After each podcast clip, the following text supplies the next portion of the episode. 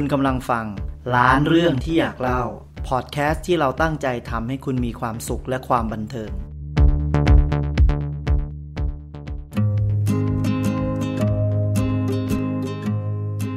สำหรับประวัติวันมาคาบูชานั้น มีความน่าสนใจแล้วก็มีกิจกรรมที่ดีมากมายทีเดียวนะครับ เรามาดูความหมายกันเลยนะครับคำว่ามาคะ ก็เป็นชื่อของเดือน 3 เดือน 3 ที่ว่านี้ก็นับ ตามแบบคนไทยดั้งเดิมนะครับ ซึ่งคำว่ามาคะย่อมาจากคำว่า มาคะบูรณะมี ก็หมายถึงการบูชาพระในวันเพ็ญกลางเดือนมาคะ ตามปฏิทินของอินเดีย หรือเดือน 3 นั่นเองนะครับสำหรับการกำหนดวันมาคบูชานะครับ ก็ให้สังเกตจากปฏิทินจันทรคติของไทย ซึ่งก็จะตรงกับวันขึ้น 15 ข้ามเดือน 3 แต่ถ้าปีใดนะครับเป็นมีเดือนอธิกมาศก็คือมี 8 2 ครั้ง วันมาคบูชาก็จะเลื่อนไปเป็นวันขึ้น 15ค่ำเดือน 4 แล้วก็มักจะตรงกับเดือนกุมภาพันธ์หรือมีนาคมนะครับสำหรับความสำคัญของวันมาคบูชา มีสิ่งที่น่าสนใจมากมายทีเดียวนะครับ ความสำคัญของวันมาคบูชา ที่เราทราบกันนะครับ ก็เป็นวันที่พระสัมมาสัมพุทธเจ้า ทรงแสดง โอวาทปาติโมกให้แก่พระสงฆ์เป็นครั้งแรก หลังจากที่พระองค์ตรัสรู้มาแล้วเป็นเวลา 9 เดือน ซึ่งหลักคำสอนก็เป็นหลักการเป็นวิธีการต่างๆ หากจะสรุปสั้นๆ ให้คุณผู้ฟังได้รับทราบใจความสำคัญ ก็มีเนื้อหาว่าทำความดีละเว้นความชั่วทำจิตใจให้บริสุทธิ์นะครับ ในวันมาฆบูชา ได้เกิดเหตุอัศจรรย์ขึ้นพร้อมกัน 4 ประการนะครับสำหรับบางท่านที่เรียนมาตั้งแต่สมัยประถม ก็พอจะจำได้นะครับ ข้อแรกเลยนะครับสำหรับในวันมาคบูชาตรงกับวันเพ็ญขึ้น 15 ข้ามเดือน 3 ซึ่งพระจันทร์จะเสวยฤกษ์มาคาฤกษ์นั่นเอง ในส่วนข้อที่2นะครับมีพระสงฆ์จำนวน 1,250 รูปนะครับมาประชุมพร้อมกันโดยมิได้นัดหมาย ณวัดเวรุวันเมืองราชคลึกแคว้นมคต พระสงฆ์เหล่านี้ได้รวมตัวกันเพื่อสการะพระสัมมาสัมพุทธเจ้านะครับ ข้อที่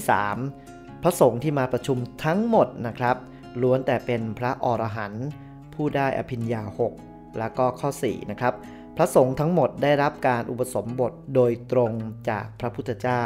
ที่เราเรียกว่า เอหิภิกขุอุปสัมปทานนั่นเอง ด้วยเหตุที่ เกิดเหตุสิ่งมหัศจรรย์ทั้ง 4 ประการข้างต้น ก็เลยทำให้วันมาคาบูชา เรียกอีกอย่างหนึ่งได้ว่า วันจาตุรงคสันนิบาต ซึ่งคำว่าจาตุรงคสันนิบาตนี้ก็มีความหมายแยกเป็นศัพท์ได้ดังนี้นะครับจาตุระแปลว่า4นะครับองค์แปลว่าส่วน ส่วนสันนิบาตก็แปลว่าประชุม ดังนั้นจาตุรงคสันนิบาตจึงหมายความว่า การประชุมด้วยองค์4นั่นเองนะครับคุณผู้ฟัง ทั้งนี้นะครับวันมาคบูชาก็ถือเป็นวันพระธรรม ขณะที่วันวิสาขาบูชาถือว่าเป็นวันพระพุทธ ส่วนวันอาสาฬหบูชาก็เป็นวันพระสงฆ์นะครับ ทั้ง 3 วันก็มีความหมายและเกี่ยวข้องกัน คราวนี้เรามาดูวันมาคบูชาในประเทศไทยนะครับ เมื่อถึงวันมาคบูชาก็จะมีการทำบุญนะครับ มาดูว่าในอดีตการไม่ปรากฏหลักฐานว่า การทำบุญในวันมาฆบูชานั้น มีมาตั้งแต่สมัยใด แต่ว่าถ้าเราเข้าไปสืบค้นตามบันทึกของวรรณคดีวรรณกรรม ก็จะพบว่า ในพระราชพิธี 12 เดือน ซึ่งเป็นพระราชนิพนธ์ในพระบาทสมเด็จพระจุลจอมเกล้าเจ้าอยู่หัว ก็มีเรื่องราวที่เกี่ยวข้องกับการประกอบราชกุศลมาคาบูชาไว้อย่างน่าสนใจทีเดียวครับ ในบันทึก ในหนังสือเล่มนี้นะครับบอกว่าประเทศไทยเริ่มกำหนดพิธีปฏิบัติในวันมาคบูชาเป็นครั้งแรก ในช่วงรัชสมัยพระบาทสมเด็จพระจอมเกล้าเจ้าอยู่หัว หรือรัชกาลที่4นะครับซึ่งมีการประกอบพิธีเป็นครั้งแรกในปีพศ 2394 ในพระบรมมหาราชวังในช่วงแรกนะครับ โดยมีพิธีราชกุศลในเวลาเช้านมัสการพระสงฆ์จากวัดบวรนิเวศ ราชวรวิหาร แล้วก็วัดราชประดิษฐานสถิตมหาสีมาราม มีการนิมนต์พระจำนวน 30 รูป ฉันพระทหารในพระอุโบสถ วัดพระศรีรัตนศาสดารามนะครับ คุณผู้ฟัง เมื่อถึงเวลาค่ำพระบาทสมเด็จพระจุลจอมเกล้าเจ้าอยู่หัว พระองค์ได้เสด็จออกทรงจุดทูบเทียนนมัสการนะครับ พระสงฆ์ทำวัดเย็นแล้วก็สวดคาถาโอวาทปาติโมก เมื่อสวดจบทรงจุดเทียน 1,250 เล่ม ก็มีการจุดเทียนรอบพระอุโบสถ มีการประโคมอีกครั้งหนึ่งแล้วจึงมีการเทศนาโอวาทปาติโมกหนึ่งกันนะครับ เป็นทั้งภาษาที่ใช้เทศนะครับ ก็เทศนาเป็นภาษาบาลี แล้วก็ภาษาไทย ส่วนเครื่องกันก็ประกอบด้วยจีวรเนื้อดีหนึ่งผืน เงิน 3 ตำลึง และขนมต่างๆ เมื่อพระท่าน เทศนาจบ พระสงฆ์30 รูปก็จะสวดรับนะครับ ในสมัยรัชกาลที่ 4 ครับคุณผู้ฟัง พระบาทสมเด็จพระจอมเกล้าเจ้าอยู่หัวจะเสด็จออกประกอบพิธีด้วยพระองค์เองทุกๆปีนะครับ แต่มีการยกเว้นบ้างในสมัยพระบาทสมเด็จพระจุลจอมเกล้าเจ้าอยู่หัวรัชกาลที่ 5 เนื่องจากบางครั้งตรงกับช่วงเสด็จประพาสก็จะทรงประกอบพิธีมาค้าบูชาในสถานที่นั้นๆนะครับ ต่อมาการประกอบพิธีมาคาบูชานะครับ ได้แพร่หลายออกไปภายนอกพระราชวัง และก็มีการประกอบพิธีกันทั่วราชอาณาจักร ทั้งรัฐบาลจึงประกาศให้เป็นวันหยุดทางราชการนะครับ เพื่อให้ประชาชนจากทุกสาขาอาชีพ ได้ไปวัด ไปทำบุญไปทำกุศล แล้วก็ประกอบกิจกรรมทางศาสนา ซึ่งถือว่าเป็นกิจกรรมที่ดีนะครับ ทีนี้เรามาดูในปีพศ 2549 รัฐบาลไทยประกาศให้วันมาคาบูชา เป็นวันกตัญญูแห่งชาติอีกด้วยนะครับ คราวนี้มาดูว่าในวันมาคาบูชานะครับ ก็มีหลักธรรมที่สมควรจะนำมาปฏิบัติเพื่อทำให้ชีวิตของเรามีความสุขเจริญรุ่งเรืองนะครับ หลักธรรม 3 ข้อสำคัญนะครับที่น่าสนใจก็คือข้อแรก การไม่ทำบาปทั้งปวง ก็คือการลดละเลิก ทำบาปทั้งหลายอันได้แก่อกุศลกรรมบท ซึ่งก็เป็นสิ่งแห่งความชั่วสิบประการนะครับ ไม่ว่าจะเป็นการฆ่าสัตว์ลักทรัพย์ การประพฤติผิดในกามทางวาจา ก็มีการพูดเท็จ การพูดส่อเสียด การพูดเพ้อเจ้อ ทางใจก็มีนะครับ เช่น การอยากได้สมบัติของคนอื่น การผูกพยาบาท และความเห็นผิดจากทำนองคลองธรรม หลักธรรม3ประการนะครับ ในคำสอนที่ แนะนำให้คุณผู้ฟังนำไปปฏิบัติเพื่อทำให้ชีวิตของเรารุ่งเรืองนะครับ ข้อแรกคือการไม่ทำบาปทั้งปวง คือพยายามที่จะลดละเลิกนะครับในบาปทั้งหลายที่เรียกว่าอากุศลกรรมบท 10 ซึ่งก็เป็นทางแห่งความชั่ว 10 ประการ ที่อาจจะเริ่มจากทางกายนะครับ เช่น ไม่ฆ่าสัตว์ ไม่ลักทรัพย์ ไม่ประพฤติผิดในการ ในส่วนของวาจาก็ต้องระมัดระวังในเรื่องของการพูดเท็จ ซึ่งก็เป็นประเด็นสำคัญนะครับ การพูดส่อเสียด การพูดเพ้อเจ้อนะครับทางกายก็มีการอยากได้สมบัติของผู้อื่น การผูกพยาบาท และความเห็นผิดจากทำนองคลองธรรม มาถึงข้อที่2นะครับคุณผู้ฟังการทำกุศลให้ถึงพร้อม ก็คือการทำความดีทุกอย่างตามกุศลบท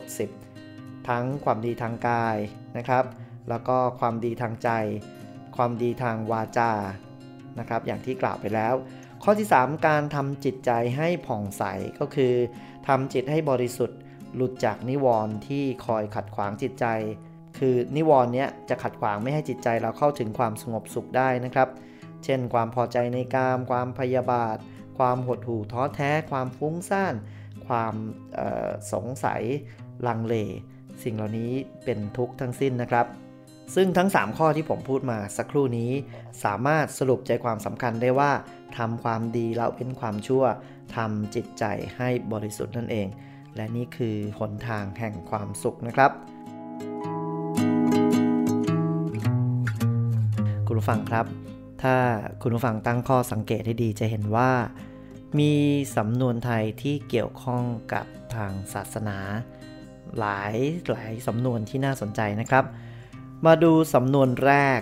กรวดน้ำคว่ำขัน ในความหมายก็หมายความว่า การตัดขาดตัดความสัมพันธ์ไม่เกี่ยวข้องด้วยนะครับ ไม่คบค้าสมาคมอีกต่อไป อย่าได้มาเจอเจอกันอีกเลย ข้อที่ 2 ขนทรายเข้าวัด มีความหมายว่าการทำประโยชน์ให้กับส่วนรวมนะครับสำนวนที่ 3 ตักบาตรอย่าถามพระเคยได้ยินบ่อยๆ ใช่ไหมครับ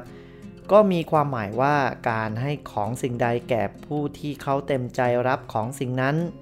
คือเขาเต็มใจอยู่แล้ว ไม่ควรถามว่าอยากได้อีกหรือเปล่านะครับ 4. บุญทำกรรมแต่ง หมายถึงบุญหรือบาปที่เคยทำไว้ในชาติปางก่อน มาส่งผลให้ในชาตินี้ ซึ่งก็ทำให้แต่ละคนนะครับ ยกตัวอย่างมีรูปร่างหน้าตาสวยหล่อหรือมีชีวิตที่ดีหรือไม่ดี โบราณเขาเรียกว่าบุญกรรมทำแต่งนะครับสำนวนที่ 5 ผ้าเหลืองร้อนนะครับ ความหมายก็คืออยากสึกออกไปไปเป็นคารวาสสำนวนที่ 6 ก็คงจะได้ยินบ่อยๆนะครับ ชั่วช่างชี ดีช่างสง ก็หมายความว่า ปล่อยให้เป็นไปตามเรื่องราว ไม่ถือเอาเป็นธุระ เพราะว่าไม่ใช่เรื่องของตัวเอง ใครจะดีจะชั่วอย่างไร ก็ไม่สนใจนะครับสำนวนที่ 7 ที่เกี่ยวข้องกับ ศาสนา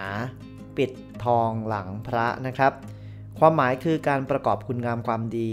โดยไม่ได้มุ่งหวังจะให้ใครได้รู้ หรือว่าไม่ได้เปล่าประกาศให้ผู้อื่นได้รับรู้ ก็คือ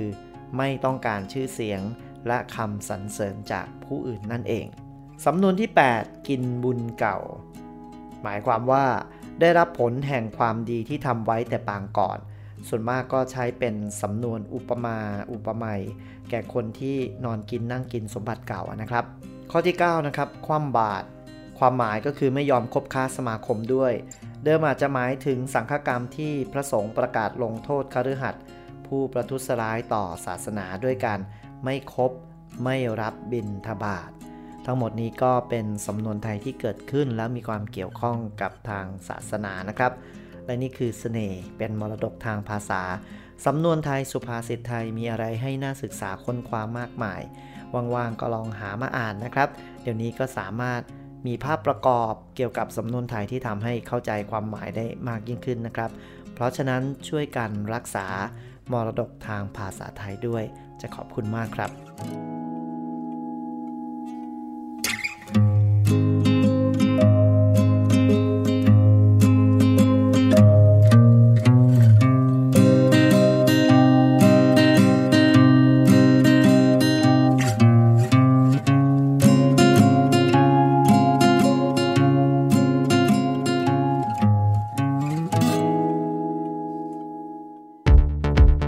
กำลังฟัง ล้านเรื่องที่อยากเล่า พอดแคสต์ที่เราตั้งใจทำให้คุณมีความสุขและความบันเทิง